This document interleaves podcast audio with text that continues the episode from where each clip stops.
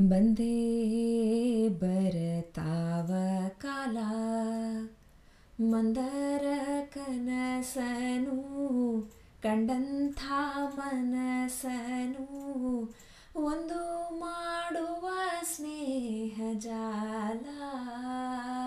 ಹಾ, ಬಂದೇ ಬರತಾವ ಕಾಲ. ಎಲ್ಲರಿಗೂ ನಮಸ್ಕಾರ. ನಾನು ನಿಮ್ಮ ಮನುಪ್ರಿಯ, ನನ್ನ ಪಾಡ್ಕ್ಯಾಸ್ಟ್ ಚಾನಲ್ ಸ್ಮೃತಿ ಶ್ರುತಿ ಬಾಳೊಂದು ಭಾವಗೀತೆ ಚಾನಲ್ಗೆ ತಮ್ಮೆಲ್ಲರಿಗೂ ಸ್ವಾಗತ.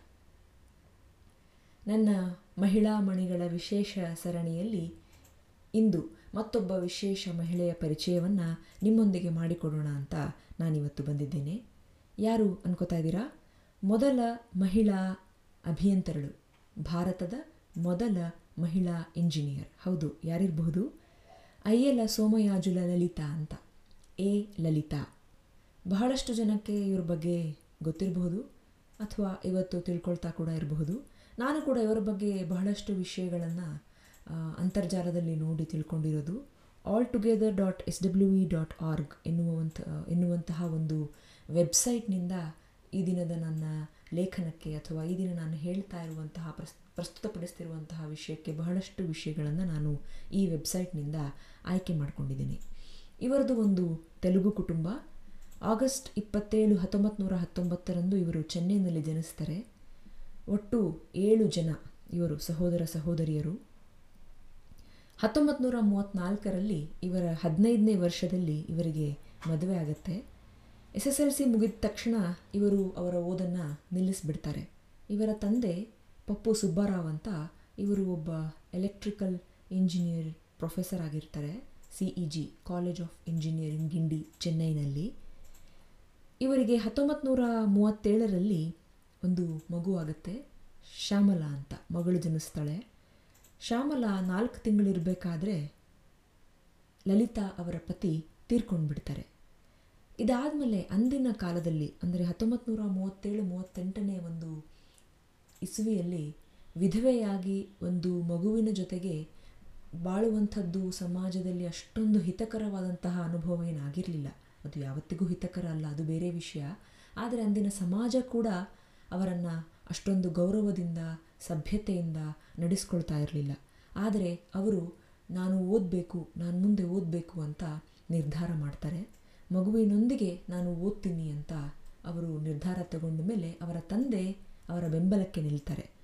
ಅವ್ರದ್ದು ಒಂದೇ ಒಂದು ಆಸೆ ಅಥವಾ ಉದ್ದೇಶ ಏನಾಗಿರುತ್ತೆ ಅಂದರೆ, ನನ್ನ ಜೀವನೋಪಾಯವನ್ನು ನಾನೇ ನೋಡ್ಕೊಳ್ಬೇಕು. ಅದನ್ನು ನಾನು ಯಾರ ಮೇಲೂ ಕೂಡ ನಾನು ಇನ್ನೊಬ್ಬರ ಮೇಲೆ ನಾನು ಡಿಪೆಂಡ್ ಆಗಿ ಬಾಳಬಾರ್ದು ಅನ್ನುವ ಒಂದೇ ಒಂದು ಉದ್ದೇಶಕ್ಕೆ ಅವರು ನಾನು ಮುಂದೆ ಓದ್ತೀನಿ ಅಂತ ನಿರ್ಧಾರ ಮಾಡ್ತಾರೆ. ಇಂಟರ್ಮೀಡಿಯೇಟ್ ಆಗುತ್ತೆ. ಇಂಟರ್ಮೀಡಿಯೇಟ್ ಆದಮೇಲೆ ಅವರು ವೈದ್ಯಕೀಯ ಶಿಕ್ಷಣವನ್ನು ಪಡೆದುಕೊಳ್ಳೋಣ ಅಂತ ಅಂದ್ಕೊಳ್ತಾರೆ ಆದರೆ ಮಗುವನ್ನು ಇಟ್ಕೊಂಡು ಅಷ್ಟೊಂದು ಕಠಿಣವಾದಂತಹ ಶಿಕ್ಷಣವನ್ನು ಪಡೆಯೋದು, ಆಮೇಲೆ ಬೇರೆ ದೇಶಗಳಿಗೆ ಹೋಗಬೇಕಾಗಿ ಬರಬಹುದೇನೋ, ಮಗುವನ್ನು ಬಿಟ್ಟು ಹೇಗೆ ಹೋಗೋದು ಅನ್ನುವ ಒಂದು ಗೊಂದಲದಲ್ಲಿ ಅವರು ಏನು ಮಾಡ್ತಾರೆ, ಆ ಒಂದು ಯೋಚನೆಯನ್ನು ಅಲ್ಲಿಗೆ ನಿಲ್ಲಿಸಿ ಅವರ ತಂದೆ ತರಹ ನಾನು ಕೂಡ ಎಲೆಕ್ಟ್ರಿಕಲ್ ಇಂಜಿನಿಯರಿಂಗ್ ಓದ್ತೇನೆ ಅಂತ ಅವರು ನಿರ್ಧಾರ ಮಾಡ್ತಾರೆ. ಅವರ ತಂದೆ ಇದಕ್ಕೆ ಸಪೋರ್ಟ್ ಮಾಡ್ತಾರೆ. ಅವರು ಪ್ರೊಫೆಸರ್ ಆಗಿರುವಂತಹ ಕಾಲೇಜ್ನಲ್ಲೇ ಕಾಲೇಜ್ ಆಫ್ ಇಂಜಿನಿಯರಿಂಗ್ ಇಂಡಿಯಲ್ಲಿ ಇವರ ಒಂದು ದಾಖಲಾತಿಗೋಸ್ಕರ ಅವರ ಪ್ರಿನ್ಸಿಪಲ್ ಅಂದಿನ principal doctor K C Chacko ಅಂತ ಅವರ ಹತ್ರ ಇವರು ಅನುಮತಿಯನ್ನು ತಗೊಳ್ತಾರೆ.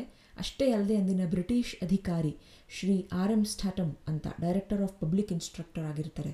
ಅವ್ರದ್ದು ಕೂಡ ಅನುಮತಿಯನ್ನು ಪಡೆದು ಮಗಳನ್ನು ಇಂಜಿನಿಯರಿಂಗ್ ಕಾಲೇಜ್ಗೆ ದಾಖಲಾತಿ ಮಾಡಿಕೊಳ್ತಾರೆ. ಅದಾದಮೇಲೆ ಅದು ಅದೊಂದೇ ಅಲ್ಲದೆ ಅದೇ ವರ್ಷ, ಯಾವತ್ತು ಹತ್ತೊಂಬತ್ತು ನೂರ ನಲವತ್ತರಲ್ಲಿ ಇವರು ಇಂಜಿನಿಯರಿಂಗ್ ಕಾಲೇಜ್ನ ಸೇರ್ತಾರೆ. ಅದೇ ವರ್ಷ ಸಿವಿಲ್ ಇಂಜಿನಿಯರಿಂಗ್ನಲ್ಲಿ ಲೀಲಮ್ಮ ಜಾರ್ಜ್ ಮತ್ತು ತೆರೇಸಾ ಅನ್ನುವವರು ಕೂಡ ಹೆಣ್ಣುಮಕ್ಕಳು ಮೊದಲ ಬಾರಿಗೆ ಆ ಕಾಲೇಜನ್ನು ಸೇರಿಕೊಳ್ತಾರೆ. ಇದೊಂದು ಸ್ವಾಗತಾರ್ಹವಾದಂತಹ ವಿಷಯ ಅಂತ ಹೇಳಬಹುದು. ಅದಾದಮೇಲೆ ಹತ್ತೊಂಬತ್ತು ನೂರ ನಲವತ್ತ್ನಾಲ್ಕರಲ್ಲಿ ಇವರು ತೇರ್ಗಡೆ ಹೊಂದುತ್ತಾರೆ. ಇನ್ನೊಂದು ಇಂಟ್ರೆಸ್ಟಿಂಗ್ ವಿಷಯ ಏನು ಅಂದರೆ, ನೀವು ಅಂತರ್ಜಾಲದಲ್ಲಿ ಸರ್ಚ್ ಮಾಡಿದರೆ ನಿಮಗೆ ಇವರು ಓದಿದಂತಹ ಸರ್ಟಿಫಿಕೇಟ್ ಸಿಗುತ್ತೆ. ಆ ಸರ್ಟಿಫಿಕೇಟಲ್ಲಿ he passed examination with honours ಅಂತ ಇದೆ.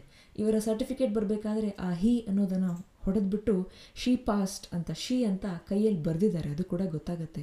ಅಂದರೆ ಅಷ್ಟರ ಮಟ್ಟಿಗೆ ಹೆಣ್ಣು ಮಕ್ಕಳ ಓದಿಗೆ ಅಲಕ್ಷ್ಯ ಅಥವಾ ಒಂದು ರೀತಿಯಾದಂತಹ ಬೇಜವಾಬ್ದಾರಿತನ ಅಂದಿನ ಸಮಾಜದಲ್ಲಿತ್ತು. ಅದಾದಮೇಲೆ ಇವರು ಅವರ ಉದ್ಯೋಗಕ್ಕಾಗಿ ಅಸೋಸಿಯೇಟೆಡ್ ಎಲೆಕ್ಟ್ರಿಕಲ್ ಇಂಡಸ್ಟ್ರೀಸ್ ಅಂತ ಕಲ್ಕತ್ತಾದಲ್ಲಿ ಕೆಲಸಕ್ಕೆ ಸೇರ್ತಾರೆ. ಒಂದು ಮುಖ್ಯವಾದಂತಹ, ಇವರ ಜೀವನದ ಘಟ್ಟದಲ್ಲಿ ಪ್ರಮುಖವಾದಂತಹ ಒಂದು ಘಟ್ಟ ಏನು ಅಂದರೆ ದೇಶದ ಭಾರತ ದೇಶದ ಅತಿದೊಡ್ಡ ಅಣೆಕಟ್ಟು, ಭಾಕ್ರಾನಂಗಲ್ ಅಣೆಕಟ್ಟು. ಅದಕ್ಕೆ ಇವರೇ ಎಲೆಕ್ಟ್ರಿಕಲ್ ಜನರೇಟರ್ಗಳ ಮೇಲೆ ಕೆಲಸ ಮಾಡ್ತಾರೆ. ಬಹಳಷ್ಟು ಡಿಸೈನ್ ವರ್ಕ್ಸ್ಗಳನ್ನು ಕೂಡ ಇವರು ಮಾಡ್ತಾರೆ. ಅದಾದಮೇಲೆ ಹತ್ತೊಂಬತ್ತು ನೂರ ಅರವತ್ತ್ನಾಲ್ಕರಲ್ಲಿ ಮೊದಲ ಅಂತಾರಾಷ್ಟ್ರೀಯ ಮಹಿಳಾ ಇಂಜಿನಿಯರ್ಸ್ ಸಮಾವೇಶ ಆಗುತ್ತೆ ನ್ಯೂಯಾರ್ಕ್ನಲ್ಲಿ ಅದಕ್ಕೆ ಇವರಿಗೆ ಆಹ್ವಾನ ಬರುತ್ತೆ. ಭಾರತವನ್ನು ಪ್ರತಿನಿಧಿಸಿದಂತಹ ಮೊದಲ ಮಹಿಳೆ ಇಂಜಿನಿಯರಿಂಗ್ ಅಸೋಸಿಯೇಷನಲ್ಲಿ ಇಂಟರ್ನ್ಯಾಷನಲ್ ಇಂಜಿನಿಯರ್ಸ್ ಅಸೋಸಿಯೇಷನಲ್ಲಿ ಆಮೇಲೆ ಅಂದಿನ ಎಲ್ಲ ದಿನಪತ್ರಿಕೆಗಳಲ್ಲಿ ಇವರ ಕುರಿತು, ಇವರ ಲೇಖ, ಇವರ ಬಗ್ಗೆ, ಇವರ ಜೀವನದ ಬಗ್ಗೆ, ಇವರು ಬೆಳೆದು ಬಂದಂತಹ ಹಾದಿಯ ಬಗ್ಗೆ ಲೇಖನಗಳನ್ನು ಪ್ರಕಟಿಸ್ತಾರೆ.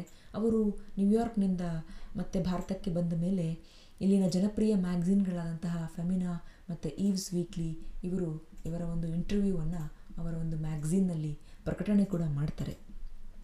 ಹತ್ತೊಂಬತ್ತು ನೂರ ಎಪ್ಪತ್ತೊಂಬತ್ತರಲ್ಲಿ ಇವರ ಕೇವಲ ಅರವತ್ತು ವರ್ಷ ವಯಸ್ಸಿನಲ್ಲಿ ಇವರಿಗೆ ಬ್ರೈನ್ ಆ್ಯನ್ಯೂರಿಸಮ್ ಆಗಿ ಅವರು ತೀರ್ಕೊಳ್ತಾರೆ. ಅಂದರೆ ಮೆದುಳಿನಲ್ಲಿ ಒಂದು ರೀತಿಯಾದಂತಹ ಗಡ್ಡೆ ಆಗುತ್ತೆ, ಅದರಿಂದ ಅವರು ವಿಧಿವಶರಾಗ್ತಾರೆ.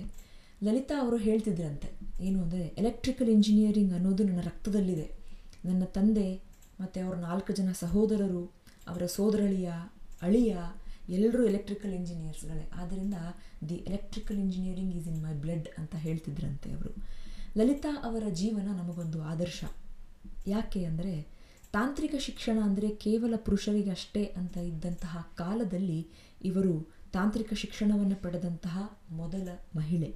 ಆಮೇಲೆ ನೋಡಿ ನಮ್ಮಲ್ಲಿ ಡಾಕ್ಟರ್ಗಳು ಮೊದಲ ಮಹಿಳಾ ಡಾಕ್ಟರ್ಗಳು ಹದಿನೆಂಟುನೂರ ಎಂಬತ್ತೈದರಲ್ಲೇ ಬಂದಿದ್ದಾರೆ. ಆದರೆ ಮೊದಲ ಮಹಿಳಾ ಇಂಜಿನಿಯರನ್ನು ನಮ್ಮ ದೇಶ ಕಂಡಿದ್ದು ಹತ್ತೊಂಬತ್ತು ನೂರ ನಲವತ್ತ್ನಾಲ್ಕರಲ್ಲಿ ಸ್ವಾತಂತ್ರ್ಯಕ್ಕೆ ಕೇವಲ ಮೂರು ವರ್ಷ ಪೂರ್ವದಲ್ಲಿ ಮಾತ್ರ ನಾವು ಒಬ್ಬ ಮೊದಲ ಮಹಿಳಾ ಇಂಜಿನಿಯರನ್ನು ನಮ್ಮ ದೇಶದಲ್ಲಿ ನಾವು ಕಾಣ್ತೇವೆ. ಅಂದರೆ ಆಗಿನ ಕಾಲದಲ್ಲಿ ಶಿಕ್ಷಣ ಪಡೆಯೋದು ಅಷ್ಟು ಕಷ್ಟ ಆಗಿತ್ತು. ಈಗೆಲ್ಲ ಉದ್ಯೋಗದಲ್ಲಿ, ಶಿಕ್ಷಣದಲ್ಲೆಲ್ಲ ಮಹಿಳೆಯರಿಗೆ ಮೂವತ್ತ್ಮೂರು ಶೇಕಡ ಮೀಸಲಾತಿ ಇದೆ. ಓದೋದಕ್ಕೆ ಪ್ರೋತ್ಸಾಹ ಮಾಡ್ತಾರೆ. ಸರ್ಕಾರ ಪ್ರೋತ್ಸಾಹ ಕೊಡುತ್ತೆ, ಮನೆಯಲ್ಲೂ ಕೂಡ ಓದಿಸ್ತಾರೆ. ಹಳ್ಳಿಗಳಲ್ಲಿ ಈಗಲೂ ಇಲ್ಲ, ಆದರೆ ಬಹಳಷ್ಟು ಮಟ್ಟಿಗೆ ಏನಾಗಿದೆ, ಬೇಟಿ ಬಚಾವ್ ಭೇಟಿ ಪಢಾವ್ ಅಂತ ಎಲ್ಲ ಕಡೆ ಕೂಡ ಅವೇರ್ನೆಸ್ ಕ್ರಿಯೇಟ್ ಆಗಿದೆ. ಅಷ್ಟೇ ಅಲ್ಲದೆ ನೀವು ಈಗ ದೊಡ್ಡ ದೊಡ್ಡ ಎಕ್ಸಾಮ್ಗಳನ್ನ ತೊಗೊಳ್ಬೇಕಾದ್ರೂ ಕೂಡ ಈ I A S exam U P S C exams ತೊಗೋಬೇಕಾದ್ರೆ ಮಹಿಳೆಯರಿಗೆ ಅವರು ಮಹಿಳಾ ಕ್ಯಾಂಡಿಡೇಟ್ಗಳಿಗೆ ಅಭ್ಯರ್ಥಿಗಳಿಗೆ ಫೀಸೇ ಚಾರ್ಜ್ ಮಾಡೋದಿಲ್ಲ. ಅಂದರೆ ಅಷ್ಟೊಂದು ಈಗ ನಮಗೆ ಪುರಸ್ಕಾರ ಸಿಕ್ಕತ್ತೆ ಮಹಿಳೆಯರ ಓದಿಗೆ. ಆದರೆ ಅಂದಿನ ಕಾಲದಲ್ಲಿ ಆ ಒಂದು ವಾತಾವರಣವನ್ನು ನೀವು ನೆನೆಸ್ಕೊಂಡು ಬಿಟ್ರೇ ಭಯ ಹುಟ್ಟತ್ತೇನೋ? ನಿಜವಾಗ್ಲೂ ಅಂಥದ್ರಲ್ಲಿ ಗಂಡನನ್ನು ಕಳೆದುಕೊಂಡು ಒಂದು ಚಿಕ್ಕ ಮಗುವನ್ನು, ನಾಲ್ಕು ತಿಂಗಳ ಮಗುವನ್ನು ಕಂಕಳಲ್ಲಿ ಇಟ್ಕೊಂಡು ನಾನು ಓದಿ ನನ್ನ ಕಾಲ ಮೇಲೆ ನಾನು ನಿಲ್ತೇನೆ ಅಂತ ಧೈರ್ಯ ಮಾಡ್ತಾರಲ್ಲ, ಮತ್ತು ಇವರು ನಮಗೆ, ನಮ್ಮ ಜೀವನಕ್ಕೆ ಆದರ್ಶವಾಗದೆ ಇನ್ಯಾರಾಗ್ತಾರೆ?